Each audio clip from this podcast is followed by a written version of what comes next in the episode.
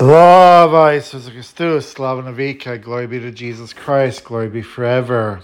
Father Basil again, doing another podcast this morning and continuing to read from this book, Light for Life, The Mystery Lived, from God with Us Publications.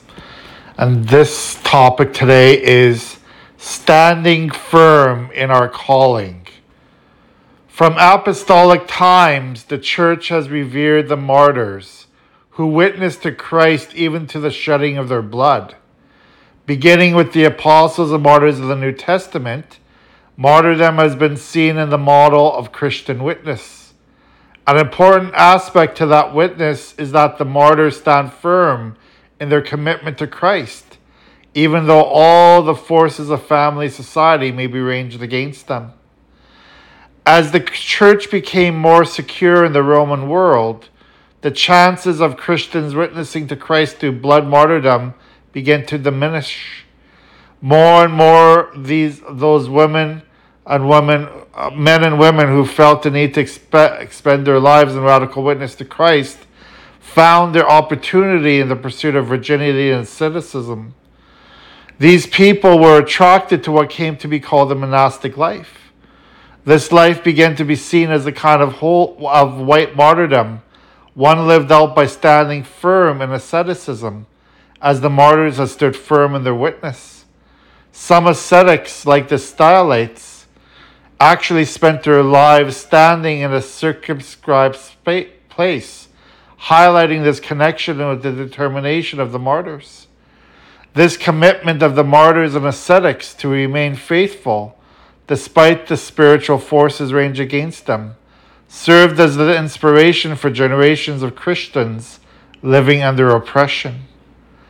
Their witness takes on a new dimension in the modern world.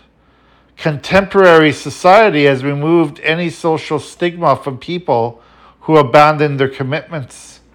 Couples divorce or clergy and religious return to the lay state with an ease that reflects our acceptance of change. We appreciate the idea of a midlife crisis and expect that people will change their state in life as a result. Perhaps we need to look again at the witness of both red and white martyrdom. We're standing firm despite physical or spiritual opposition brought victory. Hmm. So, this is a very interesting reflection.